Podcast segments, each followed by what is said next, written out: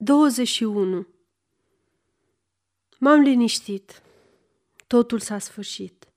S-a sfârșit de adevăratele. Am scăpat de neliniștea cumplită în care mă zvârlise vizita directorului. Trebuie să o mărturisesc, mai nădăjduiam încă. Acum, slavă Domnului, nu mai nădăjduiesc. Iată ce s-a petrecut. Când tocmai bătea de ora șase și jumătate, nu, era și un sfert, ușa celulei mele s-a deschis din nou. Un bătrân, cu păr alb, înveșmântat într-o redingotă brună, intră. Își înlătură puțin redingota și atunci am zărit o sutană și dantela ce poartă preoții pe piept. Era un preot. Preotul acesta nu era cel al închisorii. Asta era cumplit. Se așeză în fața mea cu un surâs binevoitor. Apoi clătină capul și își ridică ochii spre cer, adică spre bolta celulei. L-am înțeles. Fiul meu, spuse, ești pregătit? I-am răspuns fără glas. Nu sunt pregătit, dar sunt gata. Totuși, mi se tulbură vederea. Membrele îmi fură inundate, în același timp, de o sudoare înghețată. Am simțit tâmplele zvâcnindu-mi și urechile vâjuindu-mi. Pe când mă clătinam pe scaun ca și când aș fi dormit, bătrânelul vorbea. Cel puțin așa mi se părea. Și mi-amintesc că i-am văzut buzele mișcându-se, mâinile agitându-se, ochii strălucindu-i. Ușa se redeschise. Zgomotul zăvoarelor ne trezi, pe mine din prostia mea, pe el din vorbire – apăru un fel de domn cu haine negre, întovărășit de directorul penitenciarului. Mă salută reverențios.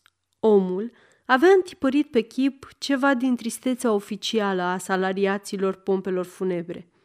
Ținea în mână un sul de hârtie. Domnule, mi-a spus, surâzând curtenitor, sunt aprod al curții regale din Paris. Am cinstea să vă aduc un mesaj din partea domnului procuror general – îmi trecuse primul șoc. Îmi reveni întreaga prezență de spirit. Domnul procuror general, i-am replicat, e acela care a solicitat capul meu cu atâta nerăbdare, nu? Într-adevăr, e o cinste pentru mine să-mi scrie. Nădăjduiesc că moartea mea îi va face mare plăcere. N-ar fi agreabil pentru mine să știu că a cerut-o cu atâta căldură și că, de fapt, era indiferentă.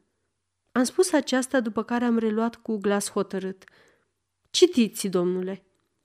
Începu să dea citire unui text lung, ridicând glasul la sfârșitul fiecărui rând și împiedicându-se la mijlocul fiecărui cuvânt. Era respingerea apelului meu. Execuția va avea loc azi în Place de Greve, adăugă, odată sfârșită lectura, fără a mai ridica privirile de pe hârtia timbrată.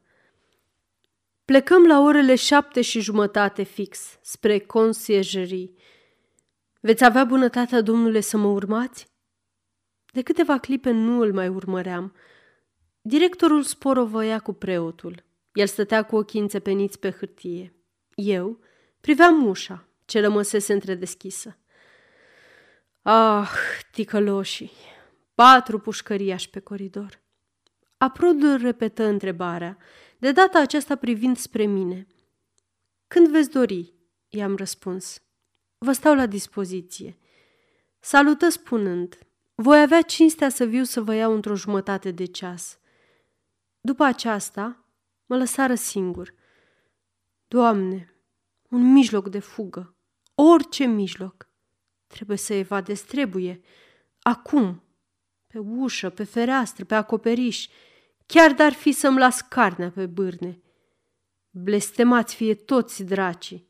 Ți-ar trebui o lună ca să dai o gaură în zidul ăsta și încă cu scule bune.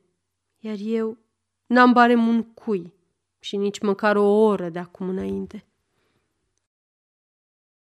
Aceasta este o înregistrare Cărțiaudio.eu. Pentru mai multe informații sau dacă dorești să te oferi voluntar, vizitează www.cărțiaudio.eu.